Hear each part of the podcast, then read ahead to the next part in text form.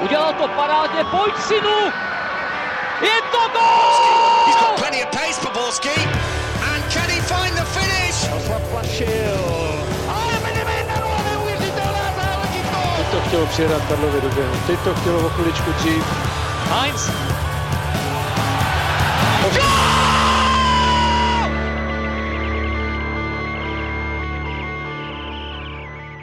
Dobrý den, pokud vás při pobíhání po trávníku nekousl policejní vlčák Rex nebo vám pod nohami u pivka a klobásy nevybouchl dělbuch, tak vítejte u nového Fotbal Focus podcastu. Sezóna už se chýlí ke konci, ale k povídání toho máme opět dost. Podíváme se na domácí pohár, vyvrcholení boje o Evropu a udržení, ale taky finále Evropské ligy a ligy mistrů. A na to všechno přišel muž, kterého v sobotu čeká velká zkouška nervů, Jiří Hošek ze Seznamu. Ahoj. Ahoj. Nechybí ani Karel Herring, který už pro vás chystá další díl magazínu Football Club. Ahoj. A co by to bylo za podcast bez Pavla Jahody z webu Sport.cz? Ahoj. A od mikrofonu zdraví Ondřej Nováček. Tak schutí do toho a začneme u poháru. Ten podobně jako ligu ovládla Slávia a po výhře 2-0 nad baníkem se dočkala vytouženého dublu. Jirko, když vezmeš potaz třeba ročníky 96-7 a 2007-8, tak je to z tvého pohledu nejúspěšnější sezóna Slávie v, novo, v novodobé historii? Já si myslím, že to srovnání je velmi vhodné. Ta sezóna byla mimořádná nejenom těmi výsledky na domácí scéně a v evropských pohárech, ale i tím, jak, eh, jakou kvalitu ten, ten kádr Slávie nabídl a tam myslím si, že se hlavně nabízí opravdu srovnání s tou sezónou 96-97, po které se eh, ty hlavní hvězdy Slávie eh, rozutekly do Evropy a celkově to i díky Euro 96 velmi napomohlo eh, prestiži českého fotbalu. Je to, je to sezóna, na kterou fanoušci Slávy asi budou s nostalgií vzpomínat a ten klub se opravdu posunul na, na vyšší úroveň, ta šíře kádru, to, jak dokázali tu ofenzivní sílu rozprostřít na, na, na vícero hráčů, jakým způsobem dokázali integrovat třeba i zimní posily, které hned eh, pár dnů po pobytu ve Slávii vypadaly, jako by v tom klubu hráli už, už několik let. To všechno je samozřejmě skvělá vizitka eh, pro Jana Nezmara, pro, pro Jindřicha Trpišovského a um, v podstatě um, tam jsou samá plusová znamenka. Karle, oba týmy na sebe narazili ten minulý víkend v Lize a zápas skončil 0-0. Střetnutí v Olomouci skončila vítězstvím sešívaných 2-0. Kde se viděl hlavní rozdíly mezi oběma duely? Hlavní rozdíly byly v tom, že v tom prvním stačila oběma remíza, že ke splnění z toho svého cíle, to znamená Slávia se nehnala nikam e, dopředu, věděla, že ten bod zajišťuje a Baník ve chvíli, kdy měli informace, že e, Liberec prohrával, tak taky věděl, že v tu chvíli ten bod Eh, byl pro ně hodně zajímavý. Takže ta, ta taktika samozřejmě byla opatrnější v tom, v tom prvním zápase. Ve finále už bylo jasné, že, že se musí hrát jinak. Nicméně ani jeden ten zápas o tom prvním, v podstatě u toho se to ani nedalo čekat, nenabídl úplně nějakou, eh, nějakou parádu.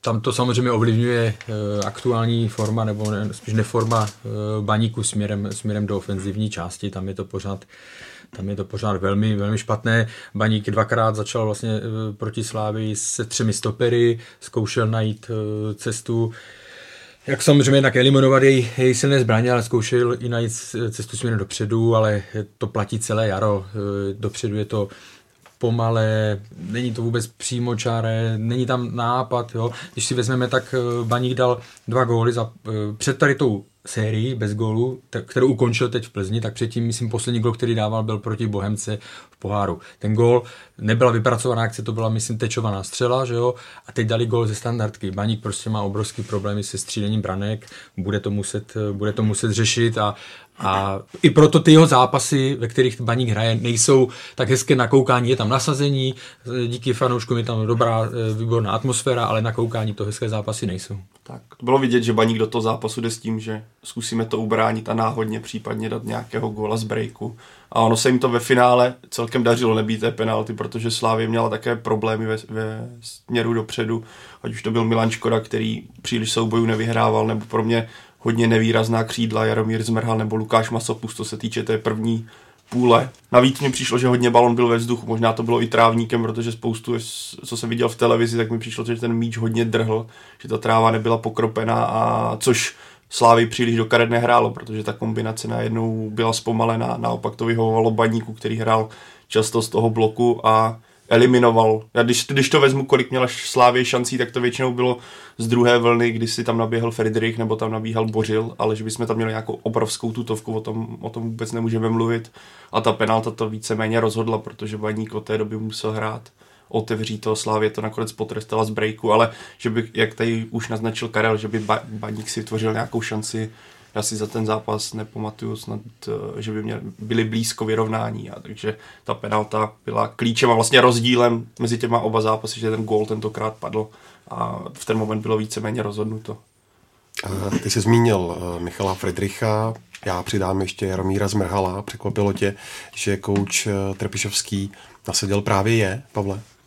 Nebudu lhát zrovna u Michala Friedricha, mě to překvapilo, protože bych skutečně čekal, že Slávě nasadí na pohár to nejsilnější, co má. A nalíme si čistého, když vedle sebe dáme Vladimíra Coufala a Michala Friedricha, tak přece jenom ty plusy hrají spíše pro Vladimíra Coufala, co se pravého beka týče, ale jak už tady zmínil Jirka na startu, ukazuje to jenom to, jak Slávě má široký kádr a že Jindřich Trpišovský se nebojí překvapivých tahů a nebojí se dát eh, šanci i hráčům, kteří třeba tolik nehrají.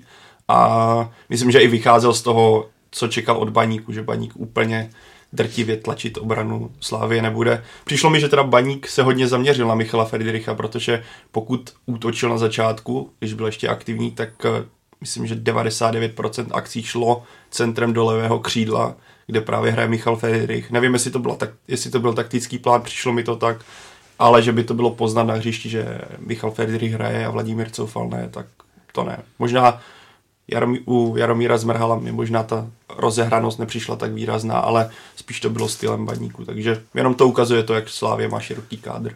No tam je zajímavé samozřejmě ty přednosti Vladimíra Coufala všichni známe, jako obecně se samozřejmě bere, že je to lepší hráč než Michal Friedrich, když se podíváme na statistiky gólů a asistencí, tak jsou na tom oba stejně, ne, ne jestli nemá Michal Friedrich o gol víc, co teď přesně nevím. Ale ty statistiky tady té produktivity, což není to základní u krajních obránců, ale jsou velmi vyrovnané. Tak na něm bylo vidět, jak on vystřelil v té první půlce, že skutečně on do toho zakončení umí chodit a umí si v těch situacích, kdy je ve vápně, poradit skvěle. Tam Viktor Budínský zasáhl fantasticky, ale bylo patrné, že on skutečně dopředu je velice silný. I na to, že dřív býval stoper, více když hrál v baníku, tak byl pr- více preferovaný jako stoper. Nečekali jste přece jenom, že bude baník odvážnější? No já jsem to, já jsem to čekal, mě to, mě to malinko zklamalo a ten, ten už tady uh, kritizovaný útok baníku je, byl opravdu jako paní Kolumbová, že všichni o tom mluví a nik, nikdo ho nikdy poslední dobou v podstatě neviděl, uh, i když ta jména, uh, jména tam jsou, ale uh, Baník vlastně sváděl jakoby úspěšnou bitvu v, v těch obranných a, a, a středových řadách, ale v podstatě spálil tam tolik, tolik paliva, tolik, tolik energie, že hm, potom směrem dopředu už možná jednak nezbývaly síly a přišlo mi, že i když byl v držení míče na té útočné polovině hřiště, tak tam jako chyběla, chyběla ta anglickým číslem numbers, to znamená, že by se ti hráči nahnali do pokutového hmm. území soupeře v nějakých vyšších číslech, jakmile útočíš v poměru 3 eh, ku 7, no tak eh, to, to, to těžko můžeš očekávat, že z toho něco bude. Mně přišlo, že už na, hlavně baník to má v hlavě tady tyhle problémy, že tam jakákoliv lehkost nějakého přechodu do útoku naprosto chyběla. Snažili si to hrát strašně jednoduše, ale pro Slávy to nebylo těžké pokrýt. Proč Slávia tak dominovala domácím soutěžím, jsme si rozebrali v minulém podcastu, tak se podívejme na druhou stranu ještě. Uh, Jirko, budou přece jenom v Ostravě spokojeni i s tím prohraným finále? Zkus si říct tu otázku ještě jednou, který tým by byl spokojený s, prohran, s prohraný finále. Ty jsi to asi myslel tak, že budou možná spokojení s, s postupem do finále poháru, což, což, bych ti, což bych ti asi odkýval, nebo obecně, obecně se sezónou, hlavně tedy Eh, asi ne s těmi, s těmi posledními, eh, posledními týdny, ale ten, ten tým se určitě eh, konsolidoval. Budu strašně zvědavý, jaké bude teď to přestupní období, jestli něc, někteří klíčoví hráči z baníku neodejdou, naopak ten, ten kádr by evidentně, na tom se tady shodneme, potřeboval velmi, velmi okysličit. Ale eh, myslím si, že Baník zase ukázal svoji sílu, ukázal, jaký je to produkt právě i v té kombinaci s, s těmi fantastickými uh, fanoušky a je to, je to něčím, co baví, je to, je to opravdu fenomén a je to tým, který prostě patří do první pětky českého fotbalu. Oni obecně, Jirka má samozřejmě pravdu v tom, chtěli vyhrát pohár, bude to zklamání, ale na druhou stranu, když si vezmeme, jestli by, když si představím situaci, že by Baník vyhrál pohár, Arsenal by vyhrál trofej a Baník by šel do, do Evropy. Jo, a vlastně ano, schrábnul by peníze, ale klub jako takový tím kádrem, o kterém si mluvil, na to absolutně Nemá. momentálně hmm. není připravený. Musel by koupit, koupit tři, čtyři hráče a teď už se zase můžeme vrátit eh, k případu Zlína, že, který musel velký, razantně rozšířit kádr, ono to pak udělá, naruší to i tu svoji chemii, v tom vlastně ten kádr takhle nafukujete na půl roku, protože hmm. zase se budeme bavit reálně, že, že se to málo kterému klubu eh, pokud není takhle připravený, nebo pokud to není Slávia a Plzeň, tak se podaří postoupit dál. To znamená, vy nainvestujete a za půl roku zjistíte, že tam máte příliš mnoho hráčů, musíte to řešit a tak dále. Takže Baník udělal jako velký vzestup, co se týká eh, umístění v lize, ale pro, možná pro ten jeho uh, pozvolnější vývoj je lepší, nebo ne lepší, ono je to, jako samozřejmě každý by tu Evropu chtěl hrát, jo, ale, ale nemusí to být, není to pro ně žádná velká rána, eh, že se tam nedostanou. Oni opravdu musí v létě rozšířit kádr, zrychlit, mladší typy tam musí přijít, protože když nakupovali pro boj o záchranu, tak nakoupili velmi dobře, nakoupili zkušené frajery, kteří to, kteří to zvládli ten tlak. Jo? Ale teď už se to musí trošičku oživit, zrychlit. Viděli jsme opravdu lavičku náhradníků, tam byli kluci z, z, z 21, byl tam Leonard Rusman, uh, Bol samozřejmě ten už nastupoval, takže tam Baník má velkou, velkou mezeru a samozřejmě pořád si myslím, nevím, jak to dopadne eh, v boji o o Evropu, teď ten rozhodující zápas v Boleslavi, ale myslím si, že pořád nějakým způsobem se tam bude řešit uh, pozice, pozice trenéra, protože výsledkově ten baník skončil dobře v lize, jo, ale je evidentní, že za, ten, za to jaro, že prostě herně se ten klub nikam eh, neposunul, naopak spíš eh, stagnoval a to, to si myslím, že je větší téma k, k řešení provedení klubu, než jestli pátý nebo šestý. A podle tebe paník skončí? V průběhu jara byly ty informace v průběhu tak března, už se to tam opravdu eh, řešilo velmi vážně. Z posledních informací, co mám, tak co se informace tak dva, tři týdny staré, to nebylo nějak aktuální téma, ale možná se prostě počkalo, v tu chvíli se čekalo už, jak dopadne ta sezona. Eh, není to tak, že bych, eh, není to tak, že bych si nějak přál jeho odvolání. Bohumil Páník splnil, řekněme, svoji historickou úlohu, když přišel do baníku, protože ne, ne mnoho trenérů by dokázalo baník zachránit v té situaci, v jaké byl. Nicméně ten herní progres tam za, v téhle sezóně nebyl žádný. Ale je takový fenomén, hmm. jako je Caplárova pas, také Jaro, Jaro Já. Páníka, že? takže tam jako je určitý faktor minus 12 bodů zhruba je opravdu až jako začarované. Hmm. No. Navíc teďka prostě bude, pokud by zůstal, tak bude mít tu nálepku týmu Baník už teďka, který byl pátý, šestý. Teďka bylo tam jakési hájení, protože Baník byl tým, který minulý sezon, minulou sezonu bojoval o záchranu. Teďka už to bude tým, který by měl bojovat o Evropu.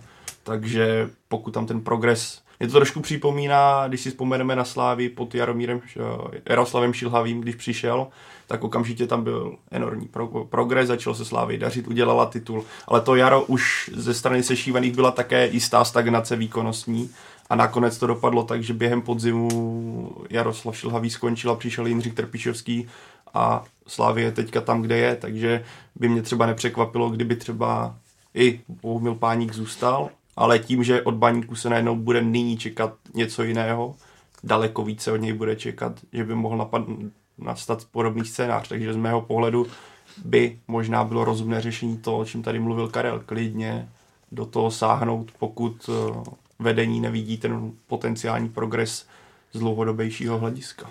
Strašně záleží, jakým způsobem si to vedení právě vyhodnotí, kam to chce posunout. Jestli jim to takhle stačí, třeba hrát páté, šesté místo a nebo zkoušet třeba o čtyřku, ale ty výkony může být takové, anebo jestli prostě půjde do změny a samozřejmě ta sebou může přinést i riziko.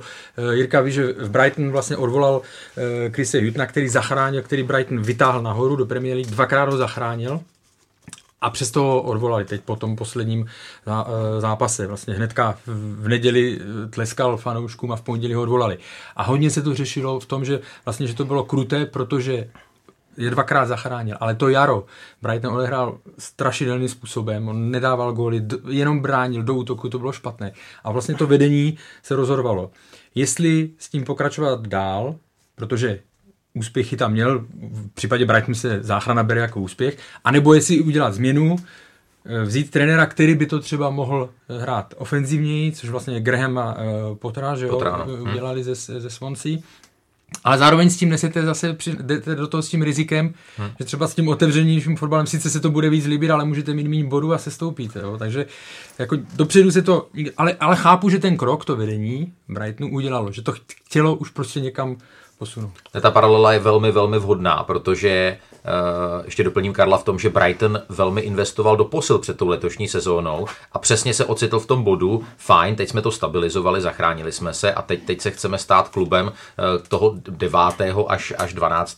místa, což ta první polovina sezóny tomu plus minus nasvědčovala, ale, ale právě proto, že v tomto směru Chris Hutton nenaplnil ta očekávání, uh, tak skončil. Ale takže vlastně vedení baníku je v té situace, ve které byl Brighton před mm-hmm. sezónou vlastně 2018-2019. Mm.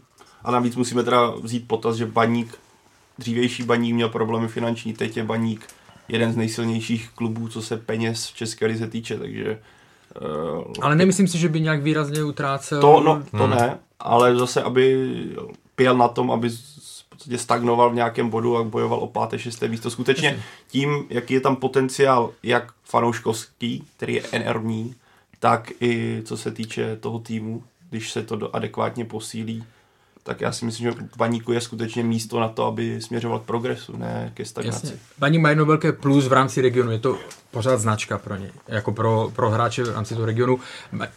Znovu říkám, když přiváděli Martina Fila, Václava Procházku, tenkrát to potřebovali kvůli záchraně, ale tohle není cesta baníku, že bude vlastně ano, přeplácet hráči, kteří by normálně do, eh, do Ostravy nešli, jo, tak samozřejmě Martin Filo a tady ti hráči dostali eh, dost vysoké nebo velmi vysoké platy na Ostravu. Jo. Myslím, že ta cesta baníku je, já dám teďka příklad eh, jméno, a to není, není to jméno, protože bych ho někde slyšel, eh, že by, se, že by ho v baníku eh, chtěli, nebo, ale že prostě když se podíváme v Karvine na balu, velmi šikovný hráč, jedna z cest baníku může být prostě, jak si dá, stahovat tady ty hráče z těch klubů menších v rámci regionu, tak pak si je stahovat a pomáhat je posouvat dál, tak jak to třeba v Liberci to dělají podobně a velmi dobře.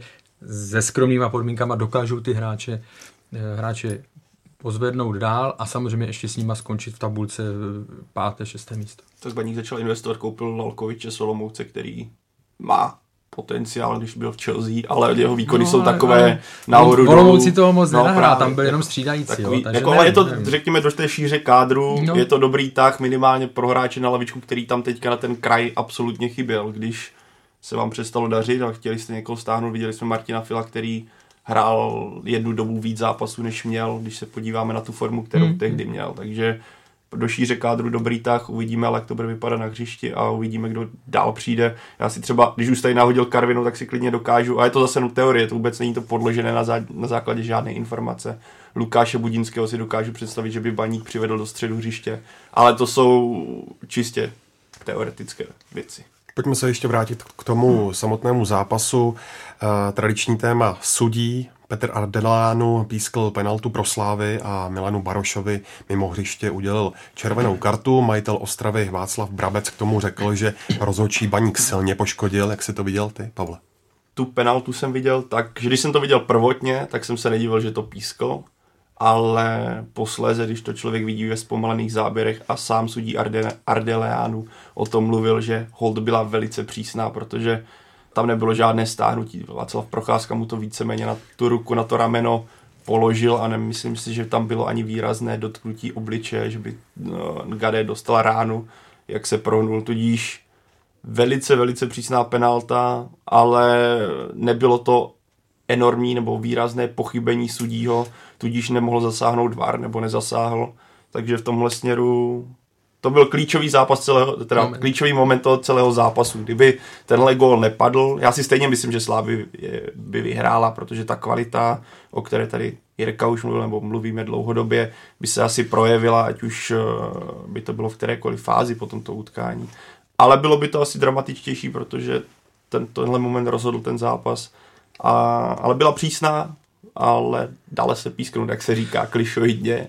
V ten moment vid, rozuměl jsem tomu tahu, protože jak ještě se Gade prohnul z toho úhlu pohledu sudího, si myslím, že to bylo, vypadalo to jako jasný fal, kdy vás trefí do obliče nebo stáhne dolů potom, když do toho VAR nemůže zasáhnout, tak je to těžké. Karel k tomu něco. Ne, já souhlasím s tím, jak to popsal, protože uh, my jsme kdysi měli uh, školení nebo přednášku od uh, pana Kureše že, z pravidlové komise a on tam na jednu věc upozorňoval nebo připomínal v pokutovém území, neznamená jakýkoliv kontakt, neznamená penaltu. Fotbal je kontaktní sport a tady bylo jasně, mě na Twitteru nějaký fanoušek Slávie poslal fotku, na které vidět, jak Václav Procházka, ano, má tu ruku na rameni a, a jakože s tím chtěl ukázat tak, že vidíte, že to je penalta. No ano, oni tam měl, ale měli položenou, tam opravdu nebylo vidět žádné zatažení, eh, že bylo nějaké stažení prostě eh, klasické, takže souhlasím s to, to, co ty říkáš, jako velmi přísná penalta. A pokud se někdo eh, z fanoušků Slávě divil, že se o tom polemizuje, tak vždycky je dobré si říct, si představit, jak bych reagoval, pokud by se mi to odehrálo hmm. na druhé straně eh, jo, Přesně. Vápna, prostě, nebo Vápna jako v jiném pokutovém území, v pokutovém území Slávie. Jo, protože tak jak ty to říkáš, to nebylo zjevné, proto aby zasahoval VAR, ale prostě klíčový moment a velmi soft. Hmm, hmm. Soft like hell, no, ale úplně, uh, souhlasím s tím, co říkali kluci. Mm, já myslím, že pan Ardilianu to písknul opravdu v dobré víře a mm. taky, jestli si dobře vzpomínám, to, to vlastně písknul velmi rychle, protože to opravdu vypadalo jako, jako úder do obličeje, ta řeč Tělan Gadea tomu strašně napomohla.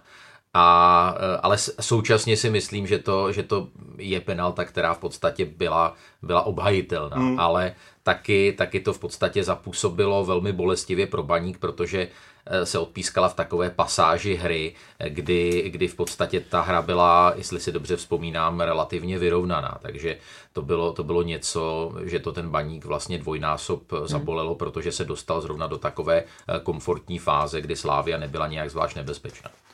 A když se bavíme o Barošovi, já upřímně tam je problém, že nebylo žádné video, no, kde bych no, si mohl no. říct, že to bylo tak nebo tak. Jedna strana říká, nebo sudí, čtvrtý sudí říká, že by vyloučili Lionela Messiho za to, kdyby dělal takovéhle věci. Baníkovci říkají, že to bylo bouknutí do reklamního baneru. Já upřímně nevím, byly v tom díry, asi není správné. Nějaký starý baner, ta, křehký. Křeh, uh, jako Milan Baroš je emotivní hráč, na druhou stranu si myslím, že tohle si mohl v klidu odpustit, nemusí tam mlátit. Byly tam jasné, podle mě tak dvě, tři pěsti v tom molka baneru byly. Takže já v tomhle neznám úplně přesně pravidla. Jestli jsou tak... Jedna pěst, Můžeš okay. jednu, jedna. jestli jedna pěst je povolená a dvě už... už je to recidiva. To už, to, už, to už je tvrdá recidiva. Takže myslím, že si to zase sudí. Obhájí, no. Není úplně v pohodě mlátit do, do lavičky tak, že do ní uděláte díry, ale a je pořád lepší lavička než sudí. To, no, tak to už... To, to si zase bavíme asi trošku. No, zůstáváme vlastně u finále. Kapu, no. Eh, bavíme se taky o atmosféře, jaká podle vás byla a byla nejlepší za poslední roky? No, já to nebudu žebříčkovat, protože my, když něco tady pochválíme, tak, eh, tak většinou to pak eh, dostaneme, že, že to zase tak dobrý nebylo. A naopak, ne, jako eh, z toho, co jsem měl možnost vidět, tím, že tam byly dva, podle mě aktuálně nejlepší, řekněme, kotle nebo prostě skupiny fanoušků, které umí vytvořit nejlepší atmosféru, tak se to na tom podepsalo. Jo, bylo to, bylo to velmi, ve velmi dobré, ve, ve velmi dobré, tak jak to má být kvůli se hrané finále. Hmm. Akorát... Když, to, když to srovnáme jo. s těmi poháry předtím, když hrála Opava, Opava se Zlínem, mm-hmm. tak to nebylo špatné, ale tohle jo, tak jako ty... pokud měla být reklama někdy na pohár, o kterém se dřív mluvilo, že je to takový appendix českého ligového fotbalu, tak tohle byla, myslím, že reklama na, ten, na, ten, na tu soutěž. Bylo to skutečně skvělé. Ty ty, choreo, ty choreografie, ty chorály a obecně to, jak si fanoušci ze vším vyhráli, to moje oblíbené klobouk dolů před tím, co předvedli na tom stadionu. To vyvrcholení a následné oslavy Dublu pak eh, přinesly hm, takový těžko oděněcký výjev. Eh, Co si o tomhle momentu myslet, Jirko?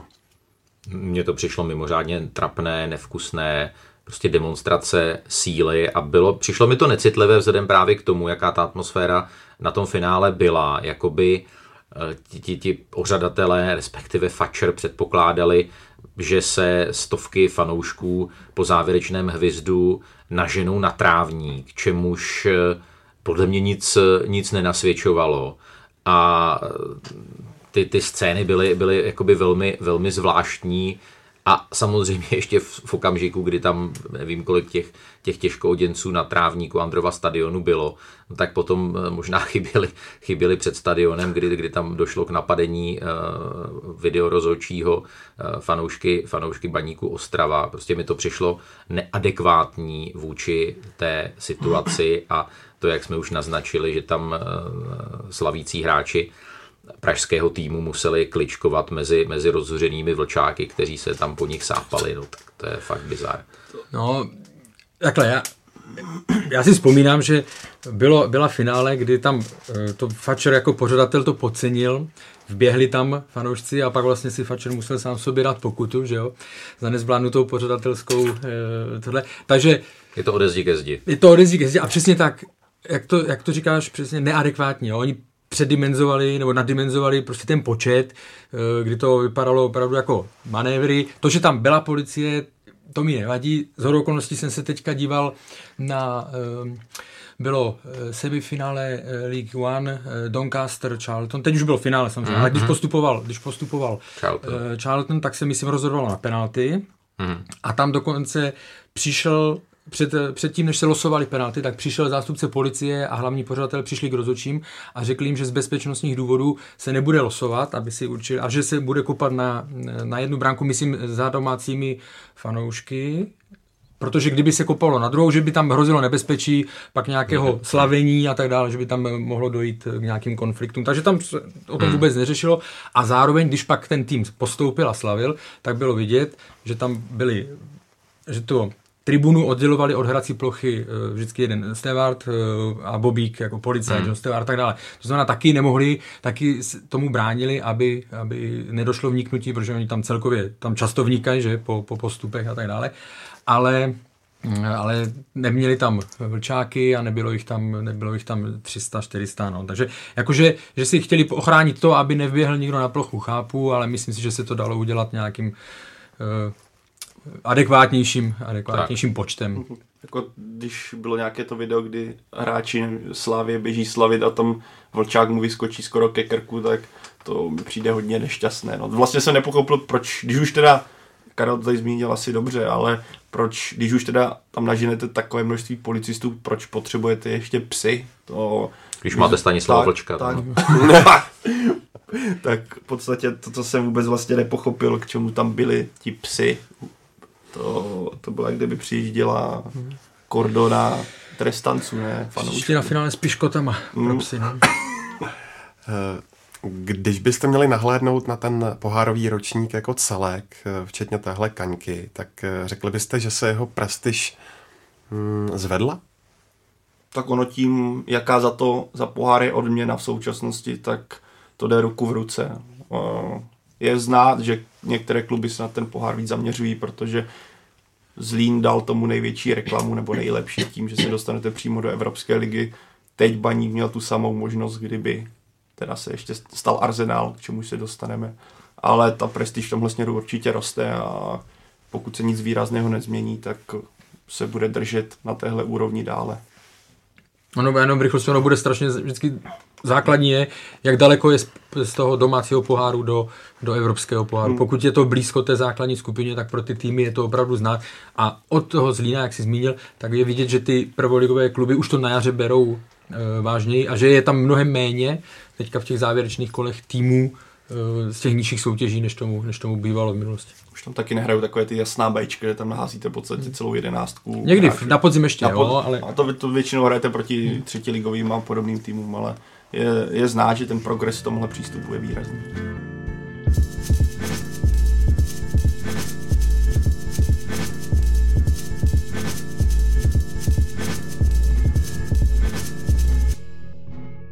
Když jsme hovořili o baníku, je potřeba se taky podívat do ligy. Ostravané obsadili nakonec tedy pátou příčku a poperou se o místo v předkole Evropské ligy s Mladou Boleslaví.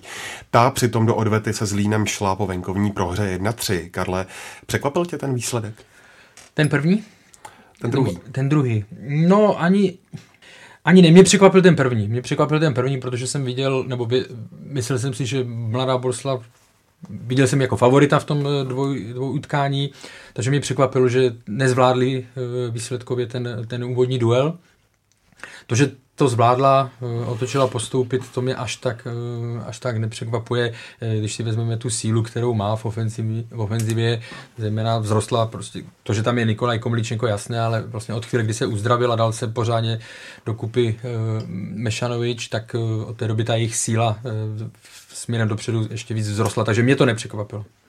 Minule jsme tu chválili, jak Zlín právě eliminoval zbraně Boleslavy a dokázal naopak trestat chyby. Pavle, co tentokrát tedy ševci udělali špatně?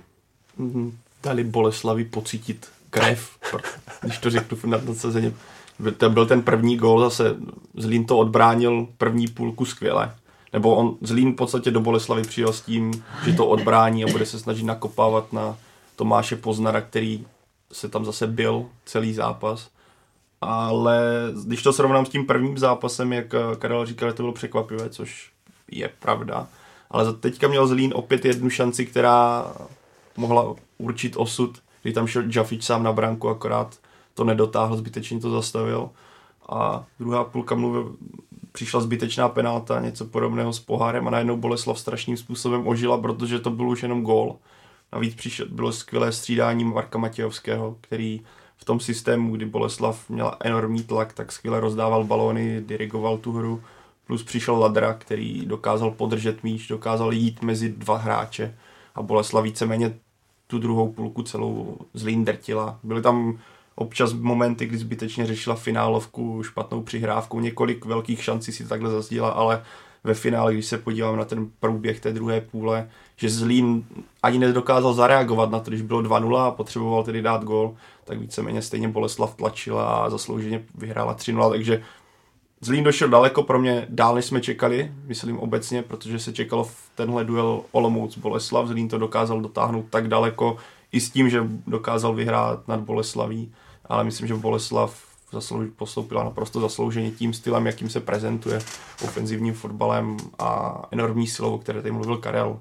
Ještě si můžeme při, při, k tomu přidat Přikryla, který Jasně. hraje dominantní roli v té hře, kdy skutečně se nebojí a má kapitánskou pásku v současnosti, když nehraje Matějovský. Boleslav se teď utká s Baníkem v tom jednom utkání o Evropu. Kdo podle tebe bude Jirko favoritem? Já si myslím, že v těch jednorázových utkáních eh, hodně je určující taková ta dynamika, eh, se kterou ten či onen tým do toho zápasu jde, kdo, kdo je tak trošičku na vlně. Já si myslím, že Boleslav právě eh, tím, tím dramatickým postupem přes Zlín na té určité mikrovlně by, by mohla být, že, že možná bude mít i třeba lehkou, lehkou psychickou, psychickou výhodu a je směrem dopředu, a už jsme zmiňovali tu impotenci baníku, eh, asi papírově nebezpečnější, takže, ale taková je teorie. No. Je to tak, eh, souhlasím, že ta forma eh, Boleslavy v těch posledních týdnech je lepší. Na druhou stranu, teďka máme u toho baníku to porovnání mm, ovlivněné tím, že hráli s nejlepšími, že oni hráli vlastně top 5, top, top 6 nebo tohle, ale, ale jako to, co říkáš, s tím souhlasím, že v lepší pohodě, v lepší formě do toho určitě bude Boleslav. Zápasy taky čekají ještě dva další ligisty, Karvinou a Příbram, které čeká baráž. Příbramští do ní zapluli až gólem z nastavení, který dal Josef Jindřišek z Bohemky. Eh, jak velká rána pro psychiku to Karle před baráží může být? No tak samozřejmě, že to je pro ně nepříjemné, protože byli uh, necelou minutu uh, od záchrany. Uh, na druhou stranu, uh, oni do toho zápasu, do toho posledního kola nešli v nějak komfortní situaci. Oni věděli, že musí vyhrát a um, Bohemce stačil bod, že, takže všechno, mělo, všechno měla ve svých rukou Bohemka. Ale samozřejmě, boledy to bude a co je ještě pro ně horší, když vezmeme všechny ty čtyři týmy, které budou hrát teď playoff, tak Karvina prakticky hrála to ne, s Bčkem. Oni tam, ne, tam byl jediný hráč jako ze základu, jinak tam hráli náhradníci a hráči z 21. Jihlava šetřila prakticky všechny opory. Brno pošetřilo Lukáše Mageru, Michala Škodu, Petra Štěpanovského Jediná příbram hrála, kromě uh, Honzy Reska, který byl na lavičce, tak hrála v plném složení. Není tam moc dnů na odpočinek, když oni mají čtyři vlastně mezi zápasem. Ale tak z tohoto pohledu třeba uh, můžou mít ty ostatní, ty zbývající tři týmy, nebo konkrétně Brno v souboji s příbrami, můžou mít výhodu. Karviná svůj boj o udržení začne dnes, tedy v úterý. Příbram se představí v Brně ve středu. Jsou podle tebe, Jirko, současní prvoligisté favority? No, já si myslím, že to je 50 na 50.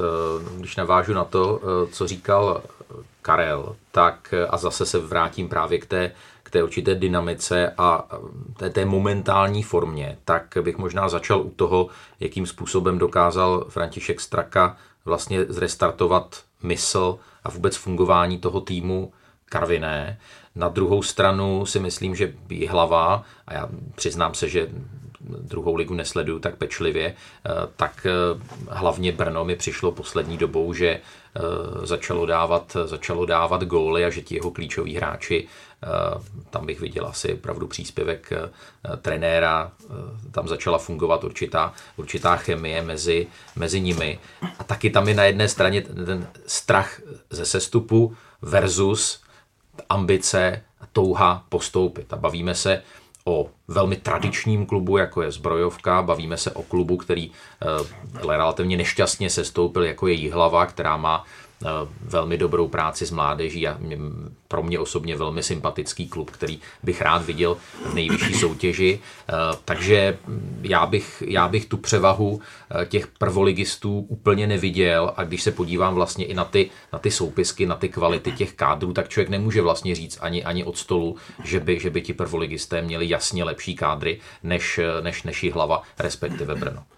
Já upřímně, když jsme se bavili možná měsíc zpátky, tak jsem typoval, že prvoligisté budou jasnými favority, ale třeba v případě zejména Brno Příbram, tak je pro mě obrovská neznáma, protože když se podíváme, a mě to, jak Jirka říká, ono druhou ligu není tak snadné vidět. A pokud člověk přímo nejezdí na ty zápasy a není fanda, ale když se podíváme to, co Pavel Schuster dokázal s Brnem, pro mě strašně překvapivě, když vezmeme potaz, že v zimě odešel Dušan Melichárek, jasná jednička, zranil se stoper Petr Pavlík, kapitán a v podstatě líder defenzivy a přesto Brno má za celé jaro inkasovaných 8 branek a je nejlepším útočným týmem, dal nejvíc gólů v druhé lize. Uh, a vzpomeneme si na ten podzim, kdy to vypadalo fakt špatně v Brně. A já jsem, jsem si upřímně nedokázal představit, že by Brno došlo do baráže. Nakonec hmm. S tou bodovou ztrátou, co kdyby, mělo. Naopak, kdyby ještě bylo třeba pět kol, tak já si myslím, že Brno skončí druhé a možná útočí ještě na Budějovice, protože oni jsou ve strašném laufu. A zmiňoval to, myslím, Jirka, ale je tam znát, jak Pavel Schuster má autoritu mezi hráči. On, zatímco ta chemie mezi trenérem Pivarníkem a kádrem v Brně nebyla vůbec dobrá, tak teď je patrné, že on si tam udělal jasný pořádek. Říká se, že on řekl hráčům, hele, jestli budete někam chodit, já mám kamarády všude po centru, já, já to zjistím. A i on je bývalý hráč Brna, bývalá, řekněme, i legenda, dá se říct. Takže to, je vidět, že to si strašně sedlo. I ten mix hráčů, on se nebojí. A zmínil to, myslím, ty Petr Štěpánovský. Pro mě, já si ho pamatuju v prvních zápasech za Brno, když přišel, tak jsem, jako, byl jsem hodně skeptický, když jsem viděl, co předváděl. Teď tam sype gól za gólem, takže ono si to sedlo, ten systém hry si sedl a já jsem na ten zápas skutečně zvědavý. Upřímně, kdybych si měl typnout, tak bych Karvinu, Karvinou bych si typl, že se zachrání, protože její hlava je pro mě taková nevyvážená, ale Brno Příbram, myslím, že Příbramy vůbec nejsou spokojení, že jdou, no. že jdou na Brno, Právě protože na Brno. To, ty hmm. jsou neuvěřit, Brno je v neuvěřitým, neuvěřitelném laufu a myslím, že se to potvrdí i co se fanouškovské podpory bude týkat protože skončila Extraliga, hmm. takže já si myslím, že na Srbsku by mohlo dorazit i dost lidí. Jako jsem na ten, u té Karviny věřím víc, opravdu než, než příbramy.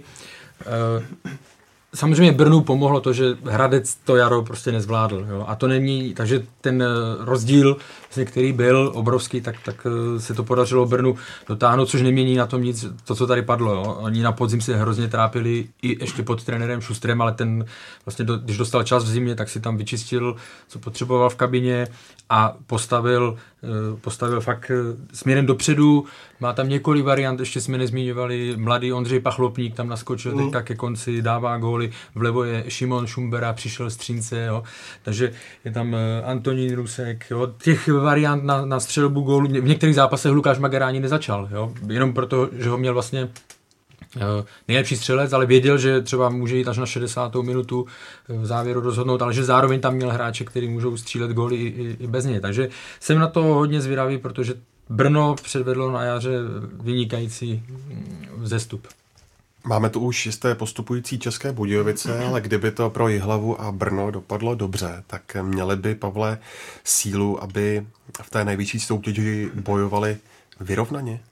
Tak určitě bude, pokud by teda došlo k, ně, k tomu postupu, o kterém ty mluvíš a můžeme se třeba zaměřit jenom na Budějovice, tak i Budějovice budou muset posilovat a Martin Vozábal to jasně deklaroval, že chce přivést do týmu pár hráčů.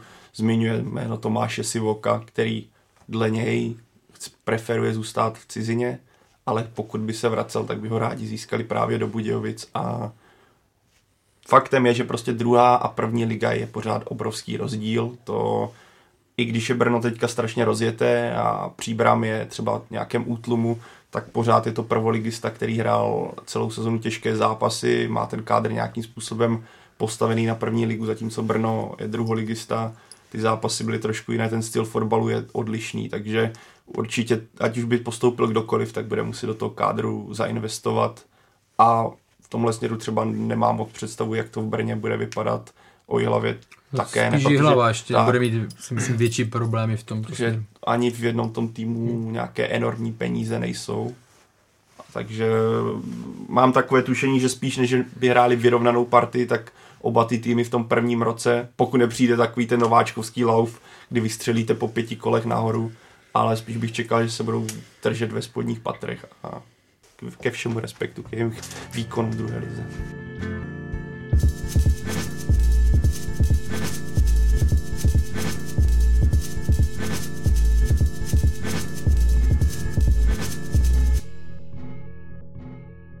Tak se teď eh, pojďme podívat za hranice České, jelikož nás čekají dvě velká finále. První se ve středu odehraje v Baku, kde si to o vítězství v Evropské lize rozdají Chelsea a Arsenal.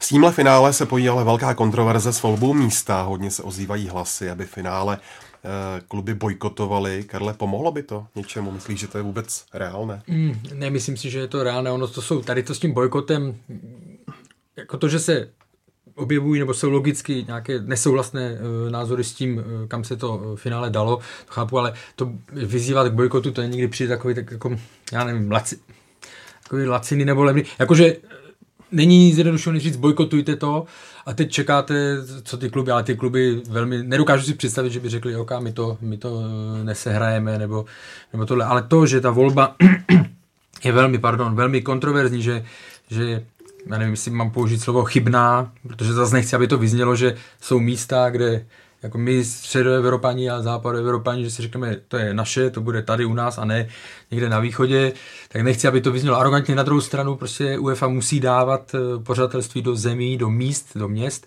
která jsou na tady takové akce připravená. A jestliže vidíme, že v Baku letiště nemá takovou kapacitu, ubytovací eh, kapacity nejsou dostatečné pro takový, pro takový zápas. A pak tady máme samozřejmě v neposlední řadě eh, problém s, s bezpečností nebo prostě s že, pří, případ Enrika Kitariana, který tam se rozhodl, že nepo, nepocestuje do, do Baku s obav o svoji bezpečnost. Takže to už jsou věci, které vlastně se kumulují a z tohoto pohledu si myslím, že to rozhodnutí dát finále Evropské ligy do Baku, že je špatně. Tak jako Baku, já nemám vlastně problém s Baku, ale já mám problém obrovský s tím, co tady zmínil Karel, že se to dalo na místo, které je jasně nepřipravené a když vidíme tohle a uvědomíme si, že za rok tam má být uh, mistrovství Evropy, čtyři zápasy na stejném místě, tak je to naprosto absurdní.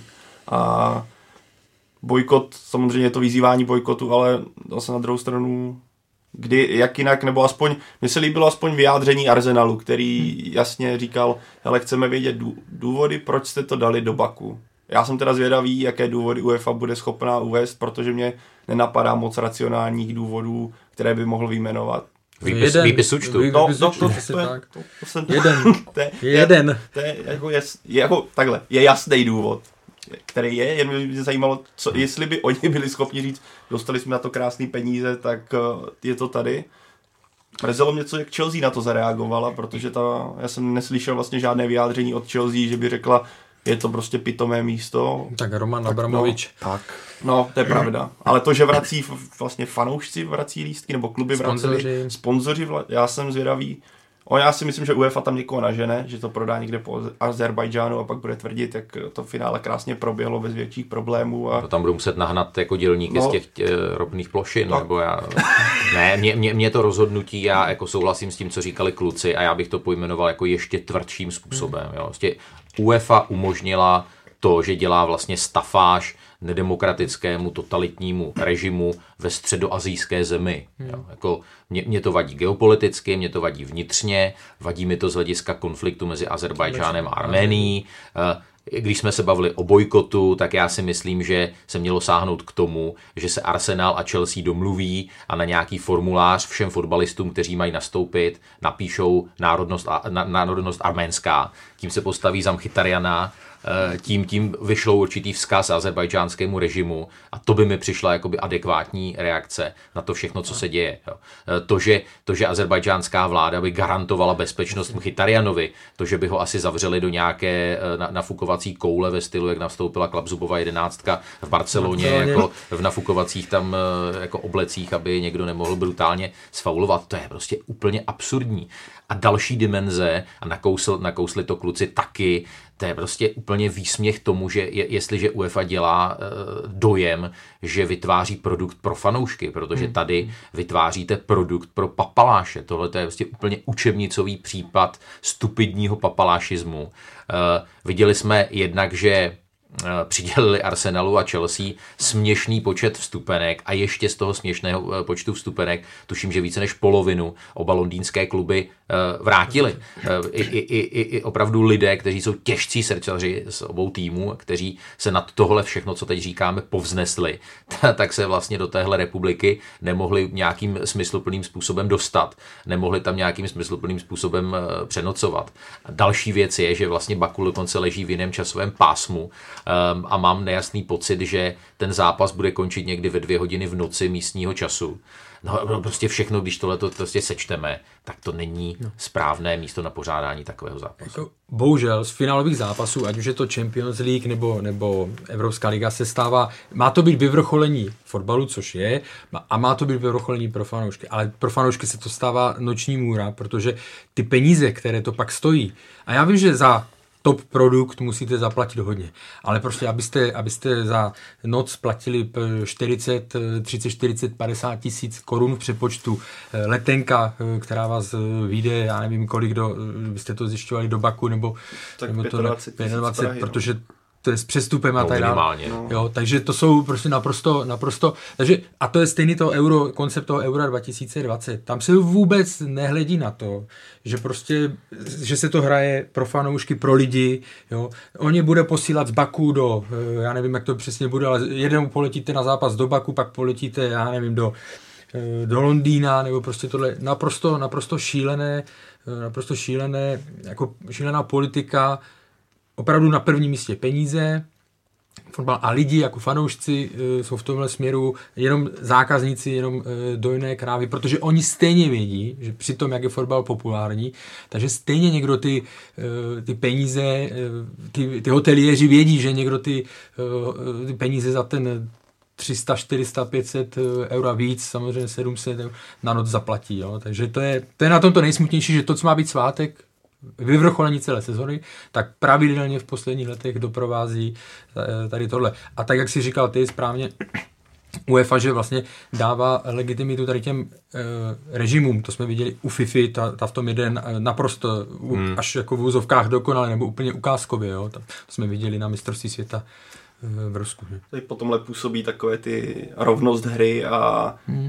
politiku do fotbalu netahejme strašně úsměvně a já jsem někde četl na Twitteru, nevím, co je na tom pravdy, ale že nějaký fanoušek Arsenalu měl koupený dokonce lístek na finále Evropské ligy, měl letenku, byl Brit, nebo rodilý Angličan, ale měl původ v Arménii a Azerbajdžán ho nepustil do země, takže... Nedali mu víza, no. no takže hmm. tohle vypovídá asi úplně za vše a když to srovnáme, jak UEFA trestá kluby za nějaký, když fanoušci vzpomenu si, Legie Varšava udělala v rámci pěty druhé světové válce udělala obrovský choreo, kdy tam byla nějaká holčička druhé světové válce, naprosto skvělý choreo a bylo za to potrestáno, protože vyjádřili nějaký politický názor nebo vyjádřili se k nějaké politické situaci. A pak vidíme tuhle situaci, kdy si UEFA namastí kapsy a potrestaný nebude vůbec nikdo. Usměvněné mě přišlo, když Arsenal... Aby nedostal podcast tak. disciplinární trest, takhle pozor. Stopka na dva měsíce, to přesně, ustojíme, přesně. No, to ustojíme a přes leto. No vyjedete na finále ligy mistrů, hoši, že vás tam... No, já si nejsem jistý, jestli nás tam pustí. Nepustí nás tam jak, ale faktem je, že když teď je to do pytle vypadlo, takže si na to nespomenu. Promiň. Nevadí. Ale myslím, že to nebylo žádný zázrak. V příštím podcastu. To... V příštím podcastu si vzpomeneme. Pojďme se ještě podívat eh, na informace ohledně eh, budoucnosti Petra Čecha, který by se mohl stát po sezóně sportovním ředitelem v Chelsea. Řada hlasů hovořila o tom, že by to mohlo ovlivnit jeho výkon ve finále. Pavle, jak to vidíš ty a nebude kvůli tomu Čech sedět třeba mezi náhradníky? Karel k tomu má dobré informace, jenom řeknu takhle. Pokud by se tak stalo, že by seděl, tak je to strašně smutné vyvrcholení té kariéry, protože se čeká, že to bude Petr Čech poslední zápas kariéry proti klubu, kde je naprostou legendou ve finále Evropské ligy. Kdyby se mu podařilo vychytat výhru, tak pomůže ještě svému bývalému klubu Spartě, aby šla přímo do Evropské ligy. V podstatě dokonalý, dokonalé finále kariéry, které se ale může změnit uh, bohužel ve smutný příběh. Já vím, že zní hlasy, aby chytal. David Seaman, legenda Arsenalu, prohlásil naopak, aby nechytal. Tyhle názory nejsou ojedinělé a jsem zvědavý, jak se s tímhle vypořádá Unai Emery, protože je to nějaký tlak před finále, který musí řešit nečekaně úplně navíc. Je očividné, že to někdo pustil. Já pro mě to je očividné, že to někdo pustil, aby takzvaně přilil trošku nervozity na stranu Arsenalu a jsem zvědavý, jak se k tomu Emery postaví. No rozhodně, eh, rozhodně Unai Emery bude muset vzít v potaz, že eh, Petr Čech nemá úplně stoprocentní jakoby koncentraci na ten zápas, že se mu, eh, i když si to třeba nepřipouští, prostě honí hlavou věci, které by tam být asi, asi úplně neměly a já si vzpomínám na takovou paralelu s tím, co se dělo v šatně československého týmu před finále mistrovství světa 1962 v Chile, kdy, kdy brazilští, fan, brazilští novináři, kteří pronikli do šatny, totálně rozhodili hrdinu eh, československého týmu, hlavního strůjce postupu do finále Williama Šrojfa a, a vlastně tehdejší trenér e, si toho byl vědom a vážně koketoval s myšlenkou. Bylo vidět, že ten Šrojf je úplně myšlenkami někde v oblacích, e, že ho vlastně nahradí Pavlem Koubou. E, neudělal to s ohledem na tu kariéru Šrojfa, na ten postup tím turnajem, no a potom si to vyčítal eh, protože Šojfek známo ve finále eh, vlastně udělal, udělal chyby, které možná československý tým stály, stály titul. Takže mm, Unai Emery podle mě bude muset udělat brutálně pragmatické rozhodnutí. Myslím si, a to mluví proti nominaci Petra Čecha, že se bude muset jako potlačit v sobě tu, tu úctu k té kariéře a bude v sobě muset najít ten instinkt manažera. Já prostě potřebuji postavit tu nejsilnější sestavu, protože my potřebujeme vyhrát to finále, abychom se dostali do ligy mistrů. Takže já, když jsem si tohle všechno eh, dneska ráno promítal, tak eh, já vidím takovou jakoby pravděpodobnost 65-35 hmm. nebo možná 60-40, hmm. že bude chytat Bernd Leno. No já, já souhlasím s tebou popsal jsi to přesně, co se týká uvažování uh, Emeryho, jo? protože tam opravdu není čas na, uh, na nostalgii. Byť by to byl krásný příběh, ale není čas na, uh, na nostalgii, na, na sentiment. Prostě Arsenal hraje o strašně moc, potřebuje se dostat do ligy mistrů, na to se všechno navazuje, potom nabaluje, koho uděláte za posily, protože je rozdíl, jestli někoho lákáte jako tým z Champions League nebo z Evropské ligy. V, v sezóně jsme viděli, že prostě když se mu nelíbilo Mesut Özil, tak ho posadili. Jo? Nebylo to, že podle velkého jména, že ho nechal hrát. Hmm. Takže jako z tohoto pohledu, a hlavně si myslím, že ho to štve i z toho důvodu, že vlastně má mnohem jiných starostí, jak se připravovat na finále a ještě mu přibyla jedna. Hmm. Že? Z pohledu Petra Čecha, z pohledu Petra Čecha hmm, Včera jsem s ním e, dělal jedno krátké povídání, netýkalo se to toho zápasu, co jsem tak vyrozuměl, on zatím v tuhle chvíli počítá, že, by, že chytat bude, ale samozřejmě potvrzené to, potvrzené to není.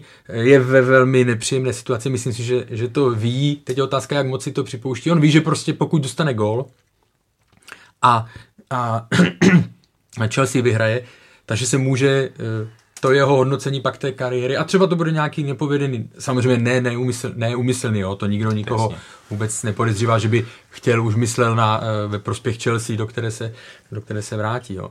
A ještě jedna věc, nemyslím si, že by to tajil eh, před Arsenalem. Arsenalu podle mě museli vědět, nebo určitě s ním o tom komunikoval, co se stane po, eh, po skončení sezony.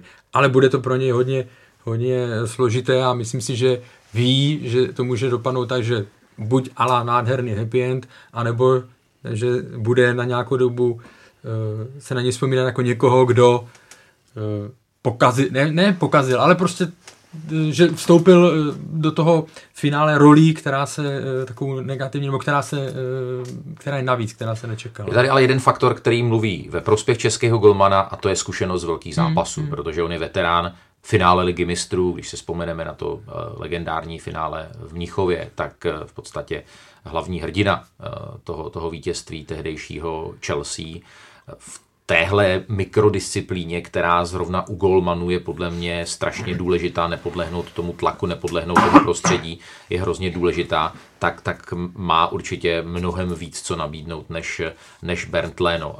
Pravdu Unai Emery mu nezáleží, ne, ne, nezávidím ani, hmm. ani, ani malinko. A nemyslím si, promiň, no, nemyslím si, že by se Petr Čech z toho nějak rozklepal právě, hmm. že jako mentalita nebo psi, tady ta stránka byla vždycky jeho Eh, velkým plusem a to, co si zmínil, to, to, co má odchytané za sebou. Tam podle mě v tom rozhodování také může pomoct. Jak jsi tady mluvil, jestli to Arsenal věděl, který to asi pravděpodobně věděl, tady tohle jednání. Pokud to věděl Emery, řekněme, kdyby to Emery věděl už řekněme dopředu, že Petr Čech půjde někdy do Chelsea, tak v podstatě by teďka akorát by uh, pracoval s tím, že ta informace se dostala ven, ale počítal by s tím, že tohle je holý fakt a nic to na, na tom rozhodnutí nemění. Pokud ale je to úplně pro něj nová informace, řekněme před tím zápasem, tak to může nějak zapůsobit. Tohle je pro mě taky třeba klíč, hmm. jestli to věděl či nikoli předtím, než se to dostalo ven a než to začali probírat média, experti a fanoušci. Ono samozřejmě a základ, na co jsme zatím ještě nezmínili, je forma. No. Aktuální, že já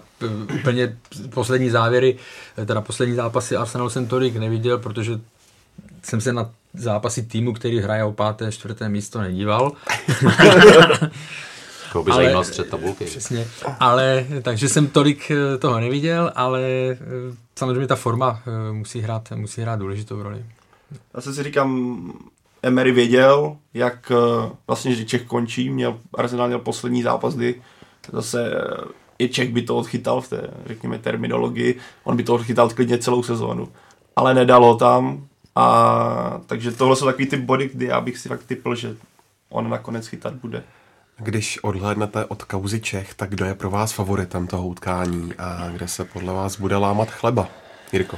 Zase se vracíme k těm jednorázovým finále. Notabene tady ještě, podobně jako ve finále Ligy mistrů, je ten faktor dlouhé prodlevy od posledního hmm. soutěžního zápasu. Nevíme, co to s těmi týmy udělá. Já bych řekl, že jak, jak Chelsea, tak Arsenal, ta, ta kostra toho týmu, umí hrát ty, ty, ty velké zápasy. Jaká ligová pohárová finále, FA Cup, eh, je to, je to strašně, strašně těžké predikovat. Eh, myslím si, že Arsenal má velkou ofenzivní sílu, ale má velkou slabinu v záloze, kde, kde, kde Chelsea si myslím může Arsenal eh, přehrát.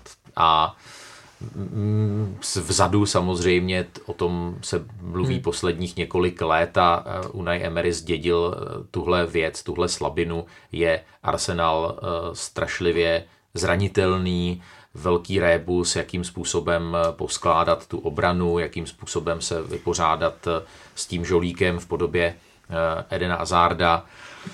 Bude to asi zápas, kde, kde rozhodne, jak říkají angličané, individual brilliance, nějaký okamžik eh, čisté geniality, kdy, kdy někdo prostě eh, přejde přes tři hráče, vstřelí, eh, vstřelí nádherný gol. Ale těch možných scénářů, které se mi honí hlavou, je je několik.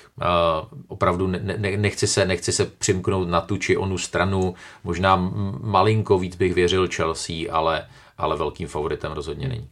Mně přijde, že má Chelsea méně slabin, tak jak jsi to vyjmenoval, že má méně slabin než Arsenal. Hmm. Na druhou stranu, na druhou stranu uh, takový to, ty individuální, nebo ty osobnosti, které by mohly to rozhodnout, to, jak jsi to zmínil, takovou to řekněme individuální genialitu, tak samozřejmě Chelsea má Eden Hazarda, ale Arsenal má uh, Aubameyang, Lacazette, hmm. takže hmm. tam možná, možná, ale je to fakt, nechci to používat, tam se mi úplně naskakuje to 50 na 50, jo. Hmm. ne, ale, ale možná tak, možná bych asi ochloupek Chelsea na druhou, no, fakt. Když zase vypa- když vezmeme v potaz, že Chelsea vypadl Kante, nebude hrát ní Loftus hmm. který má achilovku, takže eh, dva záložníci vám vypadli se sestavy do té trojice, on tam má v podstatě už jenom Barkleyho, Kovači, Kovačiče a Žoržíňa, takže tam není další alternativa na tyhle pozice, pokud on chce hrát tom, no, pokud on bude hrát tom stylu, který on bude hrát, hmm. bude vycházet z té taktiky, kterou razí celou sezónu, takže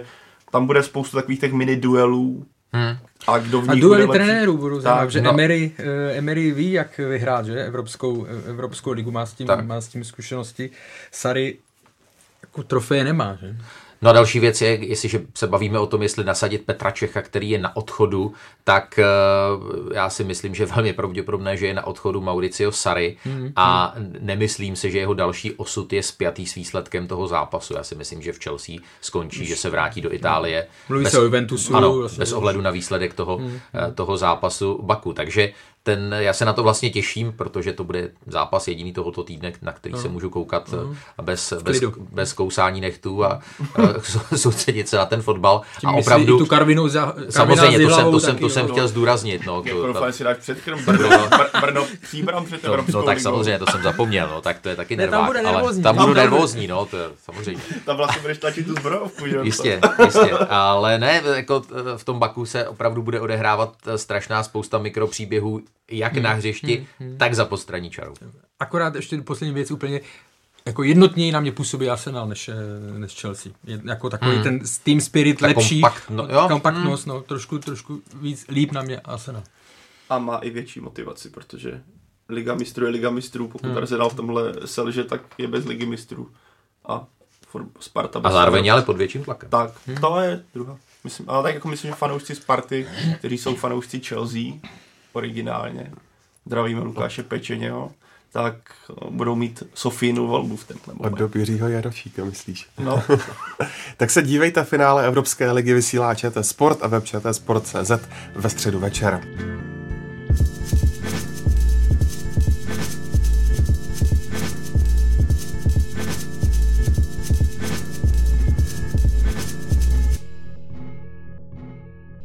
Teď svátek fotbalu, který nás čeká v sobotu, finále Ligy mistrů, kde se utkají další dva celky eh, z Anglie, tedy Tottenham a Liverpool. Karle, pokud se ohlédneme za celou sezónou, tak eh, Liverpool oba vzájemné ligové zápasy vyhrál. V čem byli Reds lepší? No, já musím říct, že ten podzim už si tolik nepamatuju, ale to jaro, jestli, jestli si mi to dobře vybavuje, tak eh, Liverpool vedli 1-0, myslím si, že byl lepší v té první půli, nebo dokonce bych řekl i výrazně, to ten vyrovnal a byl blízko potom vlastně, když šel Sisoko, nebo s někým šli dva na jednoho, dva na jednoho hmm. a, a, vlastně on to zakončil nad, že jo, vypálil hmm. to na to byla stoprocentní šance a pak eh, teda ten z pohledu Tottenhamu eh, nešťastný gól eh, na 2-1 vlastně v úplném konci, že vlastně, vlastní gól, přesně hmm. tak, no, takže já, já, to vezmu, já to vezmu jinak. Já si myslím, že pro Liverpool by bylo lepší, teď už se to samozřejmě nevrátí, ale by byl lepší Ajax. A to z toho důvodu, že ten styl Liverpoolu je natolik specifický, pokud na něj narazíte poprvé, po druhé, že, že se strašně těžko na to hledá proti zbraň. Jo? A to by ten Ajax s tím měl problém. Zatímco Tottenham, byť dvakrát prohrál, s Liverpoolem v Lize, tak ten styl oni znají a mají, eh, můžou už vycházet z toho, co, co zažili předtím, můžou, eh, můžou na to nějakým způsobem zareagovat. Takže to si myslím, že z pohledu Liverpoolu, že to je v vozovkách, nebo ne, ne, že nevýhoda, ale prostě, že to může být o něco složitější. Výhoda zase Liverpoolu je, že už v tom finále byl, ale k tomu se asi, k tomu se asi dostaneme. Ale obecně to vidím velmi zase velmi vyrovnaně, byť se bude brát Liverpool jako, jako favorit, ale ten faktor, že vlastně narazí Liverpool na soupeře, který ho velmi dobře zná, tak eh, ty jeho přednosti eh, podle, z mého pohledu nějakým způsobem eh, neguje nebo snižuje. Já si na to můžu navázat, stoprocentně tohle podepisuju a já si pamatuju i ten podzimní, i ten jarní zápas. V tom podzimním zápase hraném ve Wembley, ono to působilo v podstatě jako duel na neutrálním hřišti, byl Liverpool jasně lepší, Tottenham byl takový bázlivý, a ten výsledek jako neodpovídá té hře. V podstatě to skóre mělo být spíš tak jako 4-2 pro Liverpool. Ale pro mě si myslím, a ti hráči to nemus, troufám si říct, že si to budou ještě velmi dobře pamatovat, že oni podle mě na Liverpool jakoby našli určitý recept a hrozně se to ukázalo v druhém poločase na Anfieldu, což je tradičně jakoby místo, kde se Tottenhamu jako nedařilo a vždycky tam byl, hrál tak jako zvláštně a, v, tom, v té druhé půli byl objektivně vzato jako hmm, lepší. Hmm, hmm. A za situaci, kdy Liverpool samozřejmě se snažil, hrál na vítězství, Tottenhamu eh, šlo taky o hodně.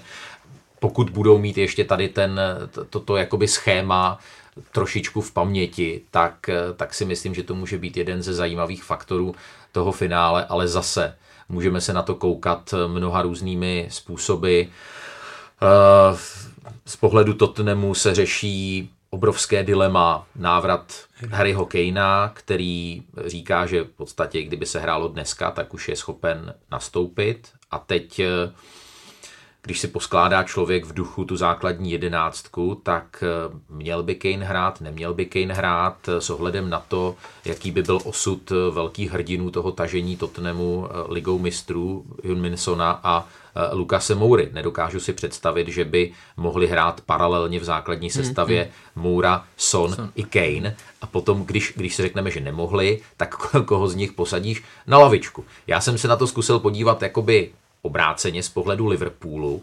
Hráli byste radši finále ligy mistrů proti soupeři, eh, za něhož bude hrát Kane nebo nebude hrát Kane? No a podle mě jednoznačná odpověď je, že Liverpoolští by jako nechtěli, aby ten Harry hrál. Takže já si myslím, že eh, pokud, pokud eh, fyzicky na tom bude opravdu na výši, takže že Kanea postaví s největší pravděpodobností od začátku, ale obrovskou slabinou Tottenhamu hlavně v druhé polovině sezóny, ale v podstatě se dá mluvit o celé sezóně a to je takový měkký podbřišek, eh, když si vezmu termín z, z, z geopolitiky, tak to je pravá strana obrany. Ten prostor, ve kterém bude velmi pravděpodobně operovat Sadio Mané a e, všem fanouškům Tottenhamu vstávají vlasy hrůzou na hlavě při představě, že ho tam brání Kieran Trippier, který směrem dozadu má velmi špatnou sezónu. E, Serge Aurier, alternativa, naprosto nevyspytatelný, nevíme, jak je na tom zdravotně. Troufám si říct i podle toho, co jsem slyšel za takovou šeptandu, možná i Mauricio Početino ve velkém, velkém pokušení e, postavit Kyla Walkera Peterse, který, který by možná v těch soubojích jeden na jednoho, ať už rychlostně, nebo v tom, že, že nenaletí, jako nenechá se opít rohlíkem, jako už opakovaně to ukázal Trippier, i proti mnohem, mnohem slabším útočníkům, než je Sadio Mane. Takže z pohledu Tottenhamu se řeší tyhle věci, určitě tam je obrovský respekt, eh, úcta k tomu, eh, k tomu soupeři a znovu říkám, eh, ten faktor té tří týdenní zápasové hmm. pauzy může být paralyzující. Já když si vzpomenu Tottenham pod početínem vždycky po nějaké velké prodlevě, reprezentační pauze a tak, hrál prvních 30 minut úplně jako opařený. Jo. Jako to, toho se trošku děsí. Pavle, eh, když vezmeš to loňské finále, může Liverpoolu ta zkušenost z Kyjeva pomoct? Tak určitě.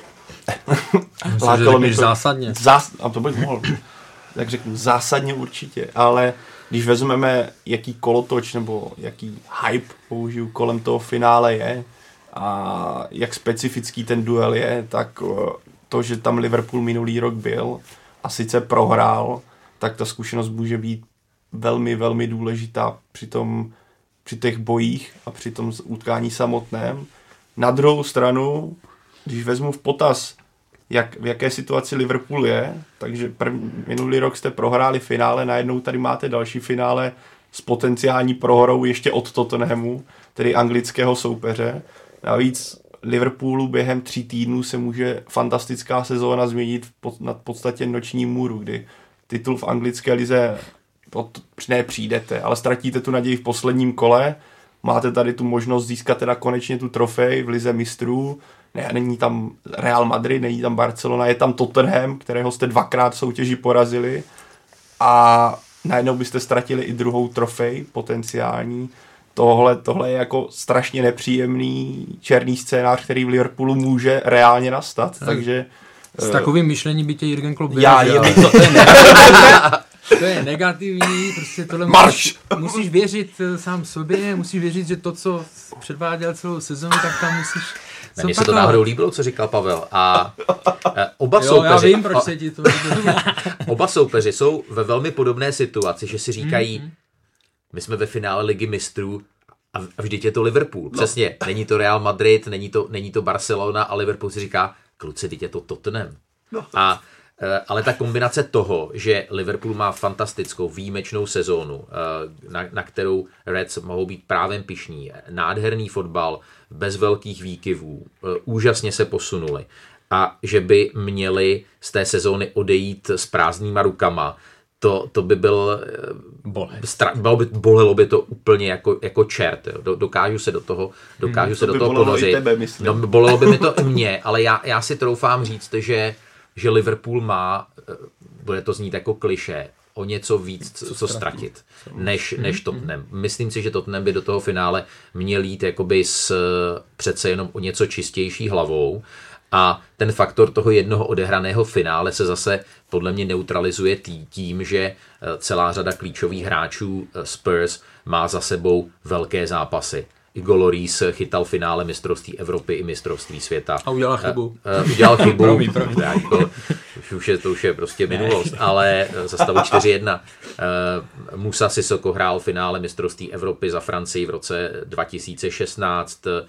Hráči jako Christian Eriksen, eh, všichni belgičané v týmu mají za sebou desítky, desítky velkých, těžkých mezistátních zápasů, tak by se papírově jakoby neměli, neměli rozsypat z toho, že, že hrají eh, velké finále ligy mistrů, ale možná i s ohledem na to, co se bude dít taky v Tottenhamu v létě, je to taky možná poslední zápas Tottenhamu v tomhle složení. To ne- není vůbec jisté, že, že to jádro se nerozpadne nebo nedozná velmi výrazných změn.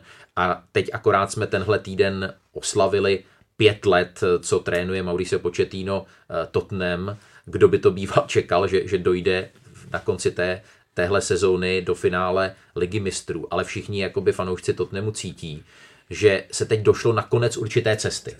Jo? A teď uvidíme, jestli na konci té cesty je, je truhla s pokladem a bude, bude, bude se v sobotu večer eh, přehrabovat eh, tam eh, v té truhle to, to zlato a diamanty, nebo, nebo jestli tam bude prostě suché listí a zjistí se, že tu truhlu už jako někdo vybral. Každopádně, ať už to dopadne jakkoliv, jsem rád, že ve finále jsou kluby, u kterých to vlastně není, když se podíváme na net spend, že jo, na, na poměr prodej, prodej a utracené peníze za posily. Tak když to vezmeme, vlastně eh, Manchester City se pohybuje někde v minus 380 na hranici 400 milionů, Liber pak je Manchester United někde 330. Těžký mínus, no. Všechno těžké minusy, Liverpool je někde okolo 112 a Tottenham myslím minus 44 a, a víme, jakým způsobem v podstatě na nule, poslední no. na nule, v, pod, v jakých jak, jak neaktivní byl vlastně, eh, nebo mrtvý, jak byl v posledních eh, přestupových obdobích. O to ta práce eh, Mauricia Početina je opravdu z mého pohledu jako mimořádná, to, co on tam dokázal a souhlasím s tím, co říká Jirka, že ono teď to asi už došlo do takového toho bodu, kdy už se něco v létě, kdy už se v létě něco změní. No. A Já, co, co, co mám informace, tak je velmi pravděpodobné, že odejdou Toby Alderweireld, odejde, odejde Christian Eriksen a ten klub je, je na křižovatce i ohledně toho, že, že Mauricio Pochettino mm, a, a říká to i otevřeně, což, což je zase trošičku jiná komunikace, než která byla nastavená v tom klubu. Není to jakoby vydírání uh, Daniela Levyho, eh, prezidenta klubu, ale jednoznačně říká, my opravdu musíme ten klub eh, těžce jakoby okysličit. Ten kádr eh, potřebuje minimálně nějakých 150 milionů liber a musí taky se změnit ta platová politika v klubu, protože eh, ti hráči teď v podstatě nové smlouvy mají Kane a, Ali, kteří už berou eh, více než 200, respektive více než 150 tisíc liber týdně, ale někteří hráči, kteří by si minimálně těch 100 tisíc hmm. zasloužili, tak paběrkují někde na nějakých 60-70 tisících eh, librách, za což nehrají ani, ani náhradníci jako v, eh, v, mnohem, a- v, mnohem, a mnohem, v mnohem slabších, v mnohem slabších klubech. Takže eh, Tottenham čeká v létě podle mě velká velká revoluce v, v tom celkovém přístupu ekonomickém, finančním a v tom klubu, když to vezmeme z nějaké širší perspektivy, tak se povedla úžasná věc. On, on, on věděl, že pokud se má skutečně dlouhodobě, pokud má dlouhodobě spadat do té škatulky top 6 tě, týmů v Anglii, tak tam musí spadat i finančně. Pokud tam chcete spadat finančně, musíte mít výrazně vyšší příjmy z reklamy, musíte mít výrazně vyšší příjmy z prodeje lístků. Do, dosud měli stadion, který měl kapacitu 36 tisíc diváků uh, a, a jim se zázračně sešla ta éra výstavby nového stadionu se sportovním úspěchem. A teď je na Prahu nového období, kdy jakoby jenom to v podstatě nespacka. Tam se pořád dá mluvit o tom, že ten tým, to jádro, ta určitá kostra, ještě tři, čtyři sezóny může být pohromadě, eh, ať už s početým nebo bez něj. Já myslím, že kdyby i třeba teď v létě odešel, tak mu nikdo to nemůže vyčítat, protože on, on byl tady pět let eh, na White Hart Lane, odvedl neuvěřitelnou práci, nikdo mu to nemůže mít za zlé. A teď, když se nakoupí opravdu zvučné tři posily, tak, eh, tak to by byla obrovská věc. Eh, protože ta, ta strategie Tottenhamu byla v podob, podobně jako u některých jiných týmů většinou taková jako kup, kup lacino, prodej, prodej draze. Většinou se kupovali hráči, kteří ještě byli takové v některých případech polotovary, ale teď si myslím, že je velké očekávání fanouškovské obce, že se koupí hotové Eh, velké hvězdy, jako dokázal Arsenal, když přivedl Obameyanga Lakazeta, něco takového eh, Tottenham nebyl schopen. Zatím nejdražší nákup eh, je Davinson Sanchez, který přišel z Ajaxu, mladý stoper za 42 milionů liber. Už to by se dalo skoro považovat za něco, čemu se v Anglii říká marquee signing. Mm-hmm. A, a teď se od tě, ty fanoušci čekají a teď se musíme ale fakt posunout na vyšší level a už o tom jako ne, nechceme jenom mluvit. Už jsi byl na tom novém stadionu? No já jsem byl na tom staveništi, ale ještě jsem tam eh, nebyl eh, na, na oficiálním zápase. Jsem oba... měl okolo metrem. Jaký to bylo podzemí? Velký. Ne, tam nahoře, tam jo. se projíždí A. nahoře, že Stencer Express hmm. projíždí, projíždí okolo. Uh, vy se oba chystáte do Madridu. Doufáme, mm. že ten zápas i uvidíte, ale myslíte si, že... Pošek Harry, Goši, vy nemůžete, my, my jsme slyšeli podcast, vy určitě ne. Já se na to ptám z toho důvodu, zda si myslíte, eh, že se Madrid na jednu noc stane eh, vyloženě anglickým městem a bude tam eh, totálně přelidněno fanoušky, který prostě ten zápas neuvidí, ale přesto do Španělska jedou. To bude stoprocentně anglické město, kdysi, nebo když jsou obecně, to funguje tak, že třeba e, požádají samozřejmě mraky lidí o, o lístky a teď v Kijevě to bylo, takže se dali třeba před zápasem sehnat poměrně relativně laciné lístky, jako koupit je přímo před stadionem, protože se hrálo v Kijevě, protože tam byl Real Madrid, který už třeba byl po třetí který už byl netřeba, ale byl po třetí ve finále Ligy mistrů. To znamená, pro ty lidi, pro ty fanoušky jeho už to nebylo takový, e, takový hlad, taková výjimečná událost a někteří třeba, i když ty lístky měli, tak je pak prodali nebo, eh, nebo tam neletěli, protože Kijev, daleko, ceny a tak dále. Ale tady to je naprosto něco eh, specifického, protože tady se dá pro i pro, řekněme, fanoušky s normálním průměrným příjmem se dají relativně snadno dostat do, do, do Španělska, že jo? Eh, můžou tam jet trajektem, můžou si tam půjčovat auta, takže nemusí spát v Madridu a tak dále. Těch variant výhod pro to, že, že tam jich poletí opravdu hodně, že neprodávali ty lístky, protože se tam nemůžou dostat je strašně moc a proto to bude opravdu jedna, jedna velká před zápasem to bude jedna velká anglická party, po zápase nevím. No ale já si myslím, že uh, teď se mě na to ptali nedávno v jednom rozhovoru, jaký je vlastně vztah uh, té fanouškovské základny hmm. Liverpoolu a Tottenhamu a uh, jako není, není to žádná velká láska. Na druhou Ale stranu uh, mezi sebou tyhle no. dva kluby dokázaly jako vedle sebe vždycky úplně jako v pohodě koexistovat. Takže já se na tu, na tu atmosféru těším a eh, stoprocentně uh, souhlasím s tím, co říkal Karel a bylo to evidentní od samého začátku na těch fanouškovských fórech, na sociálních sítích, že že prostě my chceme být v tom Madridu i za cenu toho, že, že ten zápas eh, neuvidíme. Viděli jsme velkou invazi v uvozovkách fanoušků Tottenhamu eh, i, i do Amsterdamu na, na odvetu, i za situace, kdy vlastně prohrál to ten první zápas 0-1, byl výrazným outsiderem, tuším, že tam bylo snad 15 nebo 20 tisíc fanoušků, kteří byli bez lístku, v případě Madridu to bylo ještě asi mnohonásobně větší, ale znovu podle mě můžeme natřít UEFu i na ohledně alokace lístků na, na to mhm. finále ligy mistrů, protože uh, fanoušci Liverpoolu a Tottenhamu dostali po 17 tisících vstupenkách každý klub.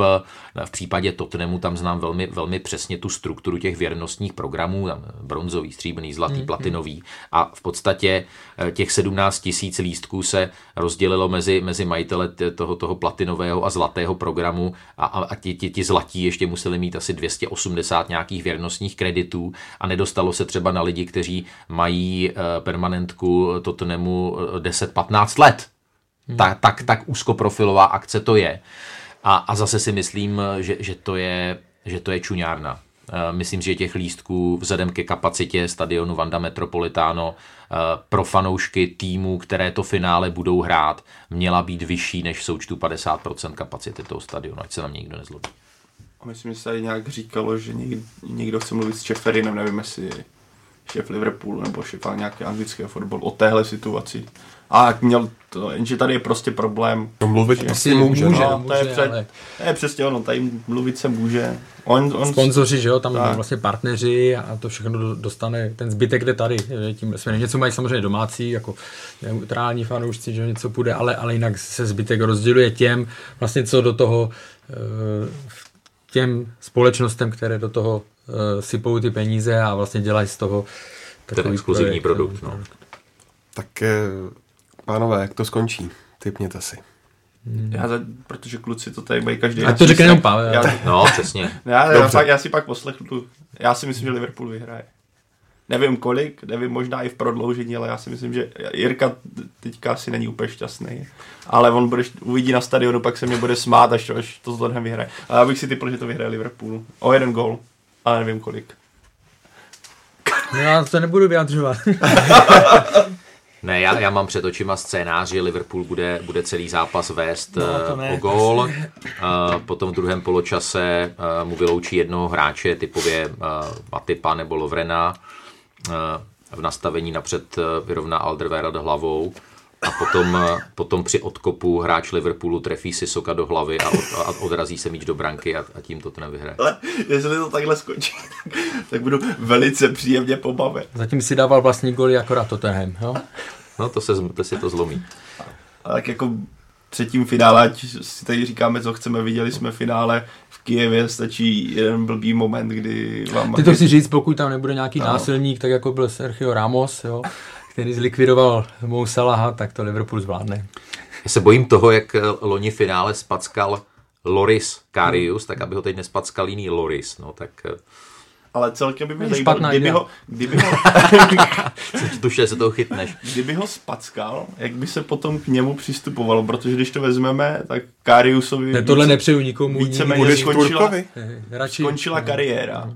Ale tohle to je nikomu. Loris Karius. Což jsem mimochodem říkal už při komentování no. toho finále v okamžiku, kdy no. pustil ten, ten gol. Hugo Loris je prostě golmanská hvězda, úplně top strop a zajímalo by mě, jak by, jak by fanoušci brali v potaz podobný exces nebo podobné selhání. V případě já si myslím, že ti chytří, já si myslím, že ti chytří by si vzpomněli na to, že uh, kdyby nechytil Ageirovi penaltu v prvním zápase čtvrtfinále proti Manchesteru City, tak v tom finále vůbec nebyli. Kdyby nechytil penaltu Obama Youngovi v, v North London Derby uh, v nastavení, um, tak, tak Tottenham nebyl v top 4. Uh, takže si myslím, že on už, on už, on už, má, on už má zaděláno na, na, na sochu před stadionem, i, i, i, kdyby, i kdyby to mm, poťapal. Takovou, má, co má teďka hlavně, ať se to fakt nikomu z nich nestane v takové míře, jako, že, že se chybí dělají u fotbalu, to je jasné, ale ne, ne v takové míře, jako to potkalo Fakt, fakt jako nechci, aby, aby něco takového i potkalo někoho, někoho z Liverpoolu, protože to je, to je prostě šílený, hmm. šílený škraloup a ten, ten tlak, který je dneska vyvíjený ze strany fanoušků, nás novinářů, tak eh, je, je, je prostě nes, neskutečný a není se před ním kde schovat. Pokud nejste skutečně hvězda, asi v Lorisově případě už je, se baví. Karius byl řek, průměrný golman, na kterého celou, nebo průměrný, výborný golman, ale v hmm. té vrchní hranici průměrný golman na kterého celou sezónu šla občas kritika, že ho zmiňoval ten tehdy bojoval opozici a je vidět, jak jeden moment vám v podstatě může zkazit kariéru, ať už se to navždy s vámi bude táhnout, on už se to nikdy nezbaví, nikdy se toho nezbaví, protože už příležitost vychytat ligu mistrů nikdy nebude mít, protože mu tu důvěru nikdo nedá. Hmm. Vidíme to i v Bešiktaši v Evropské lize, jak on je nepřesvědčivý v těch momentech. A... Ale on byl nepřesvědčivý no. několikrát. to, není, to, nebyl, to prostě nebyl, nebyl, nebyly blikance. A, a já jsem si znovu teď vlastně pouštěl tu situaci, jak, jak vyhazoval ten míč před tím prvním gólem, no to byla prostě monumentální ne. jako stupidita. Byla. No. To jo, to, já to mám do dneška před očima, protože jsem se zdržel trošičku v útrobách stadionu, šel jsem po schodech dolů a měl jsem to přímo před očima. A teď vidím situaci, kdy je tam sice Benzema, ale balón letí úplně v klidu ke golmanovi. Tak v tu chvíli jsem se otočil, že vlezu do řady, protože předtím jsem nechtěl rušit ty, ty lidi, když tam byla nějaká akce, tak já jenom tak procházím, říkám, excuse me, excuse me, sorry. A teď najednou se podívám jenom, jako jaká je situace, no a teď najednou vidím balon někde půl metru od brankové čáry a jak se šine dál, že najednou radost, a říkám, co se děje. No a pak to tam teda ukázali, no, ale...